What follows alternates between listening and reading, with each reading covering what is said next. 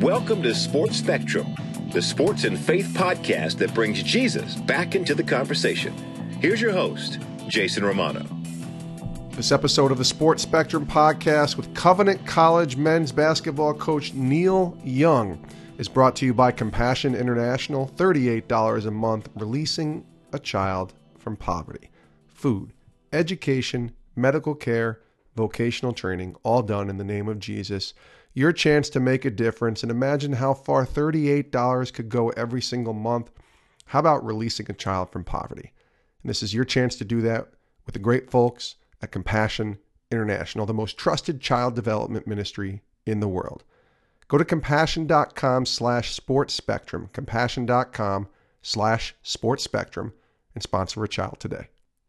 Today's guest on the podcast is Neal Young. Neal is the head coach head men's basketball coach at Covenant College in Georgia. Covenant College is a Division three school, actually near Chattanooga, Tennessee, with a Georgia address. And this is the beauty of this podcast that I love so much. Yes, I love talking to people who are big names on the podcast. We recently talked to Dansby Swanson from the Braves, Benjamin Watson from the Saints, just really big names with amazing stories to tell. And then there's Neal Young. And when you hear Neil Young, you probably think of music. And this is not that Neil Young. But Neal Young, his story is just as important as my story or your story or Benjamin Watson's story or Dansby Swanson's story or Tim Tebow's story or Tony Dungy's story. Neal Young has a story to share, and it's a powerful one. He's in his second year now coaching at Covenant College, and he actually tied the school rec- record for single season winning percentage in his first season last year. He was a former Goshen College in Indiana basketball coach for four seasons. Now, within a month of getting that first head coaching job at Goshen, Neal found out he had cancer. He remained as the head coach, but in the process of going through chemo treatments, he suffered from severe depression. And so, in this podcast, we talk about what it was like to find out he had cancer and then how in August of 2013 he died and then came back to life. And you'll hear that story in a little bit. But we talk about fear and doubt. Walking away from Christ, is that even a possibility? Or are you walking toward Him when cancer comes? A lot of people go into a depression, sort of mental illness state. And that's exactly what happened with Neal. So, how did he deal with that? Great stuff here from Neal. And I really just wanted to hear it from a coaching perspective. This is a leader of men, this is a coach in college basketball, trusting in Jesus and walking through a very difficult season of life. So take a listen to the powerful story of Neal Young, Covenant College men's basketball coach, here on the Sports Spectrum podcast.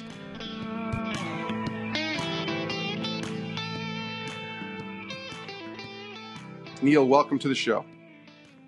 Thanks, Jason. It's exciting to be here. Yeah, it's good to talk to you, Neal. And I'm excited to kind of learn about your journey. And I know it's been one that's been somewhat of a roller coaster for you. But let's start with Covenant College and kind of how you came about getting that position and what it's been like the last year and a half or so, I guess, since you've been with the squad. Uh, now you're in your second season. How are things going with Covenant College?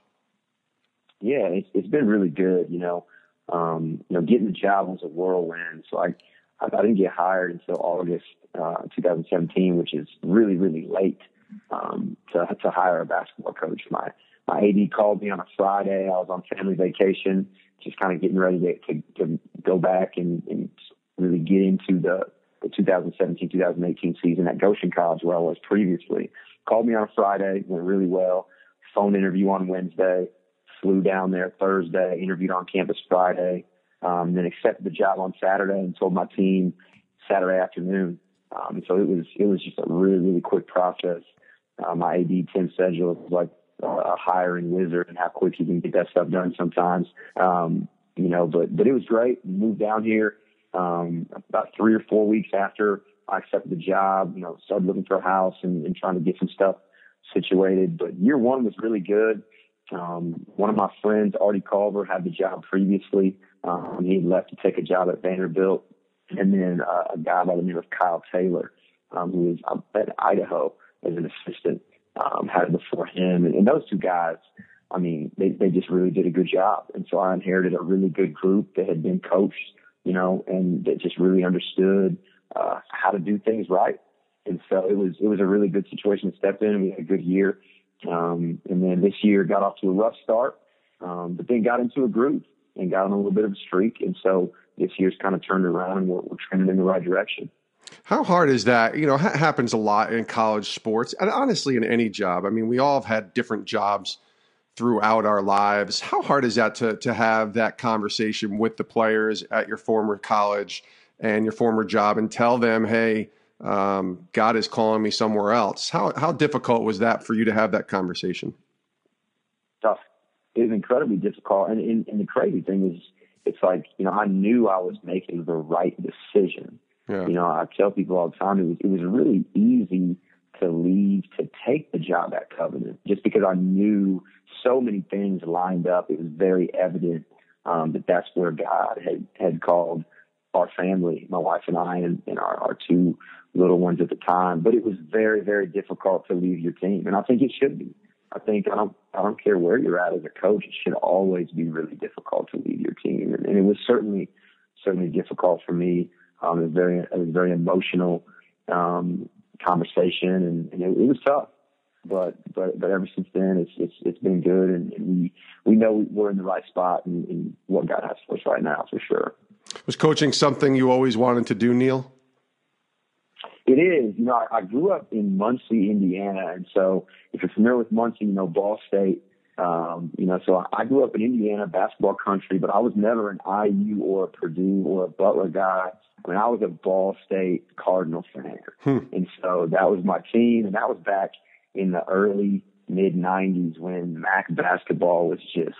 I mean, it was the real deal. You had guys like Gary Trent, um, you had guys like Earl Boykins, Wally Szczerbiak. And then Ball State, we had a pro too, Bonzi Wells. Yeah. Um, you know, and, and so it was just so much. And I just grew up going to all those games. I mean, I just, I never missed a game. Um, and, and, and as I watched those games and it was like, man, like those guys are really, really good. They're really big. They're really strong. They're really fast. I don't know if I can do what they do, but then I would always find myself kind of drawn to the sidelines. Um, you know, and watching the coaches, and I was like, man, I think I might be able to do that though. All I know is I just want to be a part of this atmosphere um, of college athletics, and and so yeah, I've been drawn to coaching um, ever since I was little, um, and it's just kind of always been what I really wanted to do for sure. Neal Young's our guest here on the Sports Spectrum podcast, Covenant College men's basketball coach. How often do you get riled about your name you know, just saying Neal Young joins us here on the podcast, and I'm like, nope, not not that Neil Young, a different Neal Young. That must have been something that you got riled with, riled uh, from your friends and family for a long time. Oh, no question. It's funny. So, like, um, you know, we've obviously talked a little bit before this, and when I found out um, you were going to have me on, my wife was scrolling through your podcast, previous podcast, and she was listing off all these big name guests and kind of the who's who. And she was like, "Man, they're gonna think you're the singer. Like they're gonna they're gonna think it's that one." Um, and I was like, "Well, I hope they do think it's that one. Otherwise, they're not gonna listen, and that's gonna hurt his numbers." And so, you know, hopefully it, it, we can use that to our advantage a little bit. But yeah, it's it's pretty much every day, um, which is okay. It's it's, it's fun. I, I have fun with it. Um, but yeah, it's it's uh, it, it certainly you know, gives gives me kind of a, a unique way to be able to start conversations with people for sure. Hey, if people listen to this podcast thinking it's the other Neil Young and somehow they get a little Jesus in their life, then what's wrong with that, right? what is wrong exactly with that? You got to take it any way you can get it, man. That's right. And speaking of that, actually, why don't you share with us your testimony, your faith walk, and kind of where Christ started to become Lord of your life and when you made Jesus your Savior? Yeah, so um, I, when I was really little, um, I think I was like I can't remember. My mom, my mom would know all the details, but I think I was like you know five or six, like little. Um, you know, I, my grandma ran Vacation Bible School at my church growing up, um, and so I was in there all the time, every session. And so I was little, and I, I just came in and asked my mom. I said, "Mom, I, I want to Jesus come into my heart. Will you pray with me?" And so, you know, she prayed with me, you know, was I was really little, but um, it wasn't until honestly, Jason, to where I, when I moved out of my house and went to college, mm. that's where it all changed. Um, that's when I really started to take ownership of it because um, I had to. You know, when you go off to college, you've got to make that choice. You know, is it, not, you, you can't you can't ride on the coattails of anyone else's faith anymore. I mean, my mom is not coming to my dorm room at Ball State my freshman year to wake me up and make sure I'm in church. Um, so you really got to make a decision. And I was I was fortunate enough to get connected with some uh, some really good guys, you know, Christian guys. That, that it was kind of the first time in my life that I'd ever been around anybody that was like really like really doing it as far as like living for Christ and really passionate about their faith and unashamed and just just doing it. You know what I mean? And, it, and it's when you when you're around people with authentic faith, there's just an energy, um, and and it's just a it's just something different. And so that's when I was like, man, you know, I do, I want this. This is what I want, and I'm gonna I'm gonna really try to to take ownership of my faith and and really try to grow. And, and obviously, it hasn't been a straight line of growth from that point until now. But that's when it really really started for me, for sure. In 2013, you get your first head coaching position in college, like you mentioned earlier, at Goshen College. It's, it's an NAIA Division two school in Indiana. And some circumstances happened immediately after that that really probably changed your life forever. But before we get to that moment, just a few days after, take us to the process of becoming a head coach and kind of what led to you getting that first job, that first opportunity to be the head man. Yeah, for sure. So, so I, I graduated from Anderson University in 2008 and knew I wanted to be a coach. Um, I was getting married that summer um, to my, my now wife Maggie. Been married uh, ever since then, um, but knew I wanted to coach, and so you know there's no coaching major, and so ended up majoring in, in education, which was really good for me. But just started emailing and calling everybody, basically just begging for a job. Hmm. Um, you know, I, I wasn't familiar with Hoopdirt at the time. That would have that would have helped me out a little bit, made it a little easier maybe. But just just trying to get my name out there, just trying to connect. And um, a guy named Gary Chupp at Goshen College was one of the few to respond. Um, and, and I emailed, I mean, everybody in Indiana at every level, everybody in Ohio, everybody in Michigan. I'm working my way through Illinois. And he responds and he's just like, Hey, I'm, I'm looking for a guy. And I was like, great. Um, and so went up there, interviewed. He offered me the job. Um, and it paid four thousand dollars, and you would have thought that he offered me a job for four million dollars. By how excited I was to get that job offer, um, and it, it was just it was great. I still remember the phone call when he offered me the job, um, and and it was before we got married, but my you know my wife was there. We were really excited, um, and it was great. And so we got married in July. On our honeymoon, came back and started coaching. I coached at Goshen as an assistant for three years, and then went to Lewis University, uh, Division two uh, by Chicago for two years, and worked for uh, Scott Trost. Um, still a coach there, really successful coach, and, and had a chance to work with a guy by the name of Adam DeMong, who's now with Under Armour, and, and really helped me a lot. Um, so I was there for two years, and then right after I got my master's, because I was the GA there, right after I got my master's, the guy who hired me at Goshen uh, had decided to resign and take a high school athletic director position. And the AD at Goshen, we actually both started on the same day. So when I when I got hired as an assistant, he had got hired as the AD there. We both started on the same day. It was in the it was in the summer. We were just kind of the only two in there, you know, a lot of the times, and we built a really good relationship. And he uh, he took a chance on me, and he and he hired me. So I got hired uh, April 2013 um, as a head coach at Goshen, and, and again was just was thrilled. I mean, it was I was overjoyed. Never expected to have the opportunity to be a head coach uh, at that point in my career, but it was it was really good. And then the highest of highs, sometimes, you know, I always tell people when you're a follower of Christ, really anybody, but when you're a follower of Christ, it isn't all, um, you know, sunshine and, and pretty flowers. Things happen, trials happen stuff comes at us. And mm-hmm. for you, it came at you in a pretty big way. Can you tell us what happened? Yeah. Um, so so got the job April 2nd, 2013, was moving to Goshen May 31st. And a couple days before we moved, I went to the doctor because I was kind of had a little cold. Um, nothing major, but just I went to the doctor because I was like, no, I need to get some medicine. Moving's terrible enough as it is, let alone if you're sick. I need to try to get a little a Z pack or something.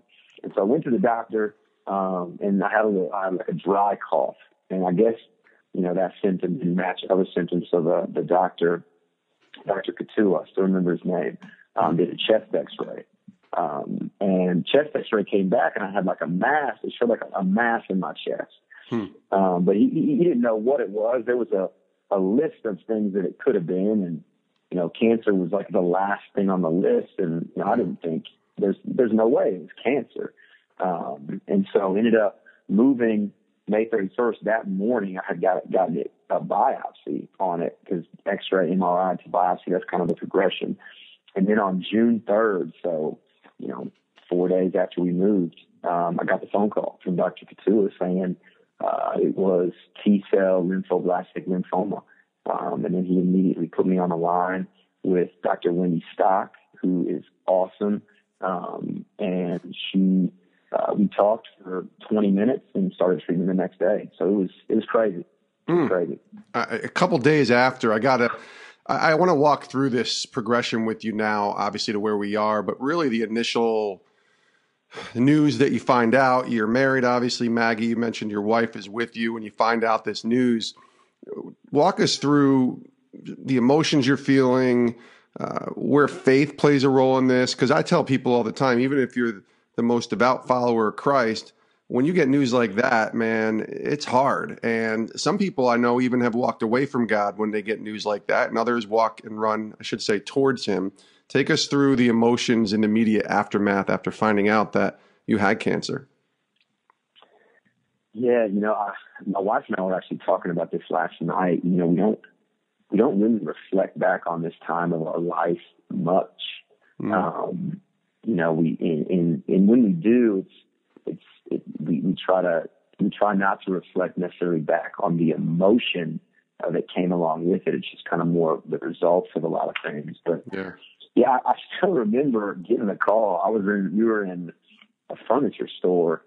Uh, Sofa Select was the name of the furniture store, and you got to understand. So my first five years of coaching, right. I made a combined thirty-two thousand dollars, and so raking in the dough, Neal, raking in the dough just raking it in. No, and my wife was a teacher. Yeah. Um, and so then I get this job, and it's small college, so I'm not, I'm not making anything still, but it's, I mean, at least you know, kind of like what a teacher in that realm. And so my wife, my wife and I, we didn't have kids at the time. We're just like, I think we're rich.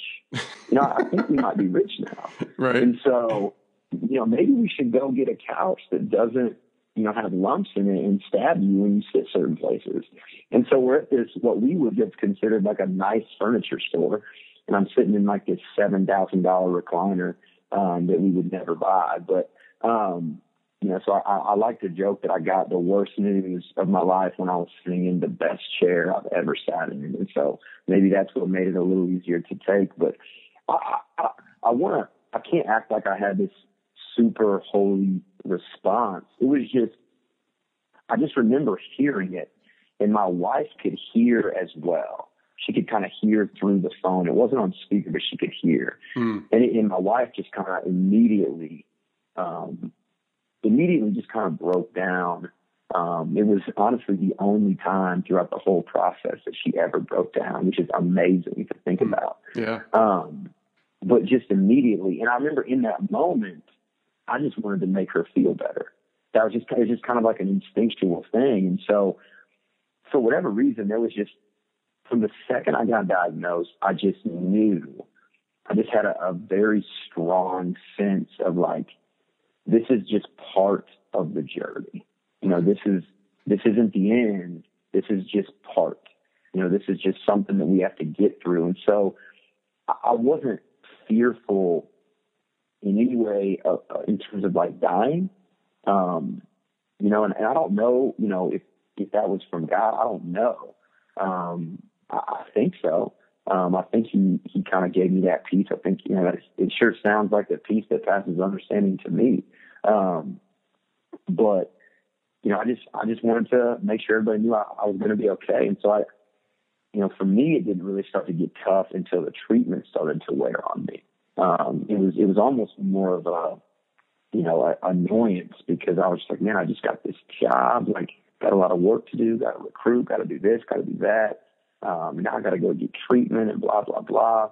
Um, but but honestly, it was just kind of like a okay, like this is what it is. You know, like this isn't the end. This is just kind of is going to be a, a chapter in the story, in our story, in my yeah. story.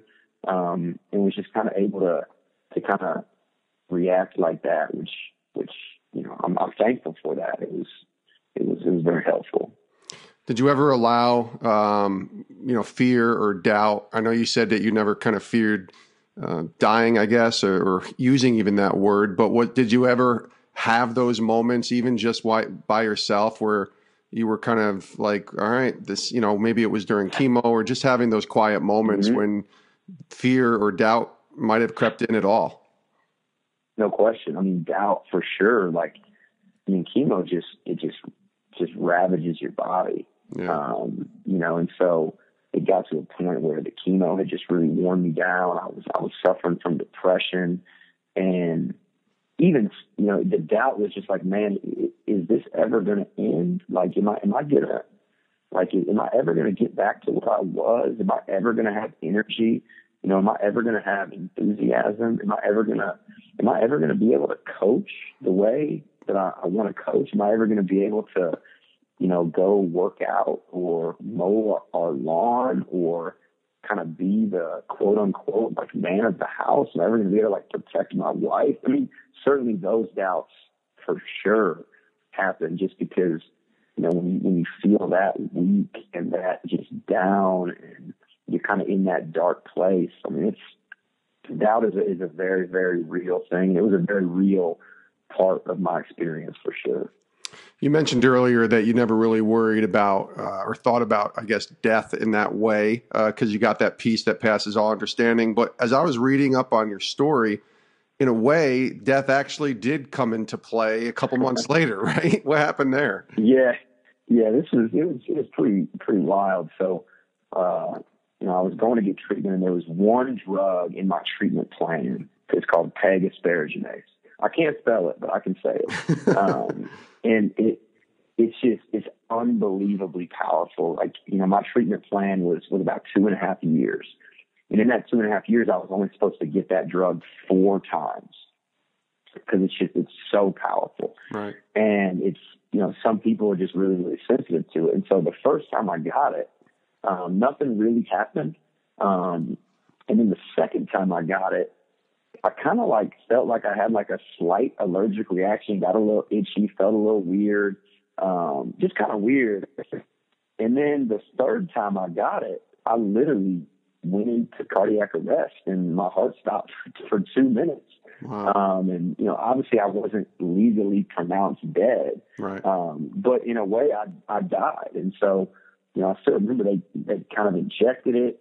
My nurse walked out of the room and instantly it was just like, oh, like something's not right. And so I pushed the nurse call button and Natalie, my nurse, it was awesome. Um, to this day, just, I mean, she's an awesome, awesome person. Yeah. Um, she walked in and she was like, Hey, what's up? And I, I was trying to get up and she said, I don't remember this, but she said, I just kind of started to say something and then my words just kind of slurred and then my eyes rolled back and I just, I just passed out. Hmm. And the next thing I know, I wake up and there's, you know, 20, 30 people around, just surrounded, just working on me. Um, and it was, it was a pretty, it was pretty crazy.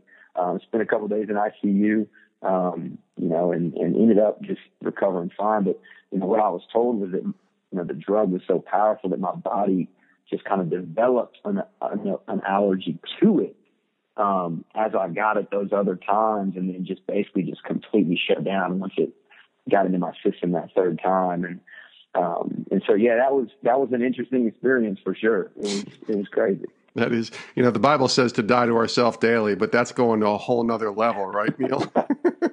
yeah, my wife, I had, I, you know, I, I try to, you know, I like to joke around and, you know, a little sarcastic and, you know, I love, love a good Seinfeld episode. So I was trying to joke about it after the fact and my wife was not think, not think those jokes were very funny. Um, you know, but it was, uh, yeah, it was an interesting experience, sir. It, it puts me in some, some unique company in terms of people that have had that experience, no doubt. So you said it was a couple years of getting chemo. That sounds like a long time, and I mean, certainly, I'm, for, I'm, sure for you going through that, it was a long time. But tell us about the treatment process and take us to where you are now and how your health is now. Yeah. So when I got diagnosed, I started treatment the next day, um, and I was I was in the hospital for ten straight days getting chemo. Um, from what I remember, I believe it was every day. And then they sent me home after that. And then I, I came back once a week for a year. Um, and that, it was a little over a year really, but that was the time and it was just, it was just brutal. Um, mm. just that just kind of progressively just took its toll on me. Um, you know, a lot of, got admitted to the hospital a few times. And when you take, you know, getting chemo, if you get a fever, it can be really, really bad and, and go sideways in a hurry. So that happened a couple times and, you know, had to, had to get you know multiple blood transfusions, and it was just it was just a lot. You know, driving. You know, my treatment was in Chicago. We lived in Goshen. It's about two hours away. You know, so driving two hours each way once a week. Um, you know, just wore on you. And then after that, um, it was once every 30 days for a little over a year after that. And that's when I kind of started to kind of get the energy back and kind of climb out of the, the depression once it was a lot less frequent. Mm-hmm. Um, but yeah, it was it was difficult for sure. I mean, there were some really really tough times, really dark times. I mean, it got to the point where, I mean, it was I couldn't. We had a basement, you know, our, our you know washer and dryer was in our basement, and I couldn't even make it up and down the stairs to help with the laundry. Um, I couldn't walk by myself. I couldn't walk to the end of our driveway to get the paper mm. and bring it back. Um, you know, I was I was basically just completely dependent on my wife and other people to help me get from A to B, and it was just you know, it was a, it was a long stretch. We were just like, wake up, you know, do everything you can to get out to the couch, and then that's kind of my spot for the day, and just kind of go deep into the Netflix vault. And you just kind of wait for Mags. My, my wife's name is Maggie. I call her Mags. Uh, wait for Mags to get home from school um, and just kind of hang out for the rest of the night on the couch, go back to bed. And so it was, it was tough. You know, um, I tried to coach. Um, you know, that was, that was more me kind of, you know, being ignorant to what was coming. You know, ignorance was bliss for a while. Yeah. Um, you know, until, until it caught up with me, but ended up having to take a leave, uh, 19 games in for that season, didn't finish out the year. Um, and that was, that was tough. Um, you know, but then that next season was was certainly better with it only being once every 30 days. So, how is your health now? How are you doing now? My health now is great. Um, you know, it's it's this. I'm kind of at this spot now where it's this is the spot that I always wondered if I was ever going to get to. You know, just where I'm excited about life. I have enthusiasm. I have energy.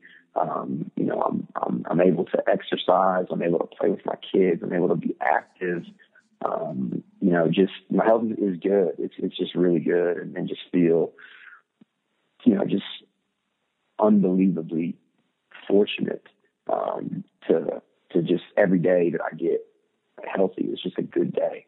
Um, you know, even if we, we lose or have a bad practice, it's just it's a good day. Yeah. You know, when you can wake up and do what you love and do it with energy and enthusiasm and exercise and kind of you know, I've got two little kids and start chasing them chasing them around. It's just there was there was a time when I just doubted and you mentioned doubt earlier. It's like, man, am I ever gonna be able to play with my son yeah. or my kids? And um, you know, so it's it's good now. There's just no complaints at all. What was the biggest lesson you learned, Neal, during the cancer battle, the fight, even to, to diagnosis, and it could be faith based, or it just could be something that it's practical that you implement into your life. But what's what's the biggest lesson that you take away now that you look back and it's been what five years now? Yeah, you know that that's the question. I just funny as I was talking about to my wife last night. I was like, I know he's going to ask me this question. I was like, you got to think about it. Um, you know, and and so we were talking, and it was like, man, when when you're in it, um, you know, when we were going through it, my wife and I, you know, and, and, it, and it is a we. I mean, we, we went through it together. I mean, I had cancer, but 100%. I mean, she was she was right there with me, and in a lot of ways, I think just from a practical standpoint, what I learned was how much more difficult it is for the the one who's not sick. Um, because when, when you're the one who's sick, you just there's no expectations of you other than to just be sick. Right. And so I would wake up every day and I would just go out on the couch and I would just be sick. And it was just I was just trying to get from one day to the next. Whereas my wife, now she's doing everything. So she's got her she's teaching still. She's doing her thing in the classroom. Then she's got to do everything around the house. I mean, she's got to take care of me. I'm on her mind, and, and she can't really do anything for me um, you know, just to, in terms of to, to make me better. Obviously, she supported me and loved me through that, and that was huge. But you know, just you know, I think a lot of times the the other person can be forgotten when it comes to the support. Um, and so that's one thing I learned is just how much those you know the, the the members of the family who aren't sick just just also need that support because they're going through it too. Um, you know, but but really, um, learned a lot, continuing to learn a lot. I think when I was going through it, it changes you and you don't realize that at the time. It's one of those things where you don't really know what's going on and how you're changing until you're through it and you look back. Right. Um, and so for sure, the, per, the perspective just that I have about a lot of things is, is different now than it was there. You know, I, I don't get, um, I don't get as bothered by just like little things anymore. Um, you know, my players may beg to differ on that comment, but um, but just you know, just a, a little life inconveniences. Um, they don't register like they used to. Um, and, and, and one, one thing I've really come to appreciate is when I went through cancer and then depression and treatment and all that stuff, it gave me, it opened up kind of different groups of people that I can now um, connect with yeah. and now relate to. You know, I didn't know what it was like to go through cancer.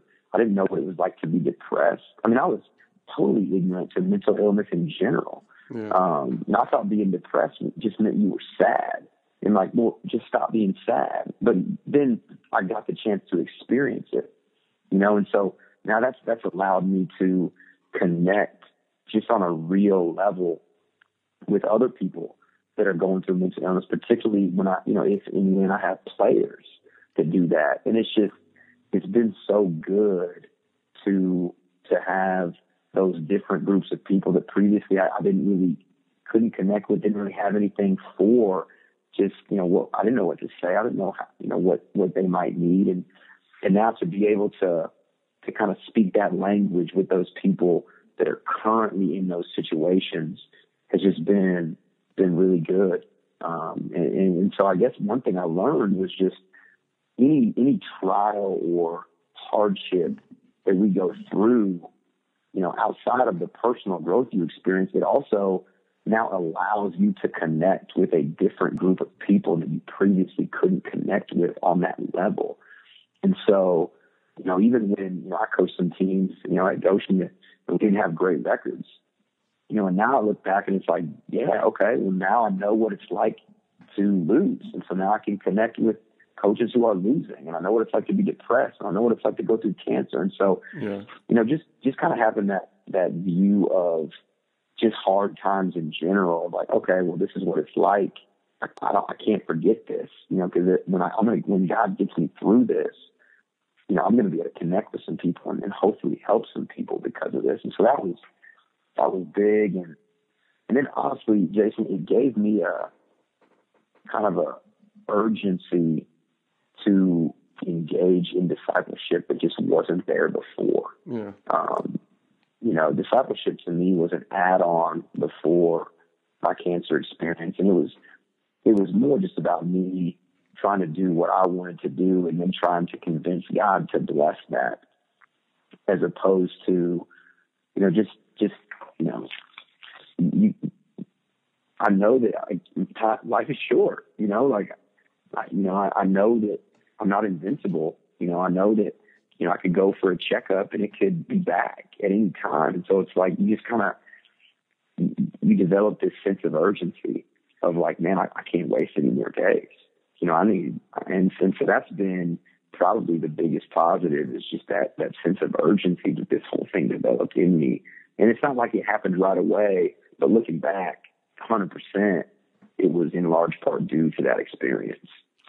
Neal, let's close with this. Leave us with a Bible verse, uh, message from the Word, something that's encouraging you lately, or has encouraged you, or maybe encouraged you during your your cancer fight. Um, that's been something that we can hear and, and, be an encouragement to our listeners from the Bible. Yeah, it's, it's you know, interesting you asked me that because we've been we've been talking about that a lot as a team, just kind of like different scriptures and and um, and and the one that our team is is really pouring into right now is is John 15, 4 and 5. Mm. Um, just remain in me and I in you. The branch cannot bear fruit by itself unless it remains in the vine. Neither can you unless you remain in me. I'm the vine, you're the branches. Whoever remains in me and I in him, it is it is he that, that bears much fruit. Apart from me, you can do nothing. And that's just this idea of, you know, sometimes we get so caught up in the pursuit of the fruit, right? Um, and, and sometimes as Christians, even we can get it backwards and feel like we're called to bear fruit. But, you know, really we're not. We're called to remain in Him. And we're called to do everything we can to just pour into that connection um, and just remain and remain and remain no matter what happens, remain, remain, remain. And then what happens is he then does he does the heavy lifting for us. You know, he he bears the fruit in us. You know, we don't have to bear it in ourselves, and and that's just been really powerful for me lately. I think it's it's been really powerful for our team. And you know, I listened to um, you know another one of your podcasts previously. There's a, a coach um, who was talking about just like basically what he's describing is just like a desperation for God every day. Yeah. And I think, you know, that's what we're trying to produce. And that, you know, that's what this verse really kind of gets at to me. It's just like, man, you got to be desperate to remain in the vine because that's where it's at. It's not in us striving to do all these things out of our own abilities. You know, not that, not that working hard is bad, but working hard apart from just that intense desire to remain, um, ultimately it's just it's not going to be fruitful. And so um, that's just been really powerful for me. It's it's been you know you know I think it's been some of our guys have really been pressing into, and and so hopefully that can can kind of encourage somebody. It's really good. He is Neal Young, the Covenant College men's basketball coach. I should also add the title Cancer Survivor, which is probably the more important title. Neal, thanks for joining us here on the podcast. Been great to get to know you to learn about your journey. And I'm sure this won't be the last time that we'll talk or interact. Thanks for being a part of the podcast, and we'll talk to you again soon. Thanks a lot, Jason. And many thanks to Neal Young. He's the Covenant College men's basketball coach, Division three school near Chattanooga, Tennessee, in Georgia. And we appreciate Neal for sharing his story and his powerful testimony of overcoming cancer and trusting in Jesus on the Sports Spectrum podcast. You can follow Neal on Twitter. Give him a follow over at coach underscore young, at coach underscore young. And uh, Neal's got a great story. And again, give him a, a, tweet. Let him know that you heard his story here on the podcast. And we'll be wishing him nothing but the best. The good news is we taped this in December. And he reached out to me right after we finished taping at the end of December uh, to tell me that the prognosis is all great and the checkups are great. And he went to the doctors and there's no uh, sign of any cancer, and so he's uh, a okay, and his health continues to be one that is cancer free, which is tremendous news. Certainly as he heads into uh, the holiday season, into the new year here in 2019. So thanks to Neal for joining us on the podcast. We also thank you for listening. Again, you can reach us on Twitter at sports underscore spectrum. We're also on Facebook and Instagram as well. We'd love to hear from you. Tag us, let us know that you heard the podcast. We'll retweet you and and share and and let others know that you're listening to our shows here at Sports Spectrum. You can also email me with any ideas for guests. Jason at sportsspectrum.com. Jason at sportsspectrum.com. Also, want to encourage you to subscribe to our magazine. It's $18 for an entire year. Get you the Sports Spectrum magazine, the cornerstone, the foundation of this ministry. Started with a magazine back in 1985, and that magazine is still going strong here in 2019. $18 for an entire year, dirt cheap. Go subscribe, sportsspectrum.com. That's the website, sportsspectrum.com. Thanks for listening, and we'll see you next time right here on the Sports Spectrum podcast. Have a great rest of your day.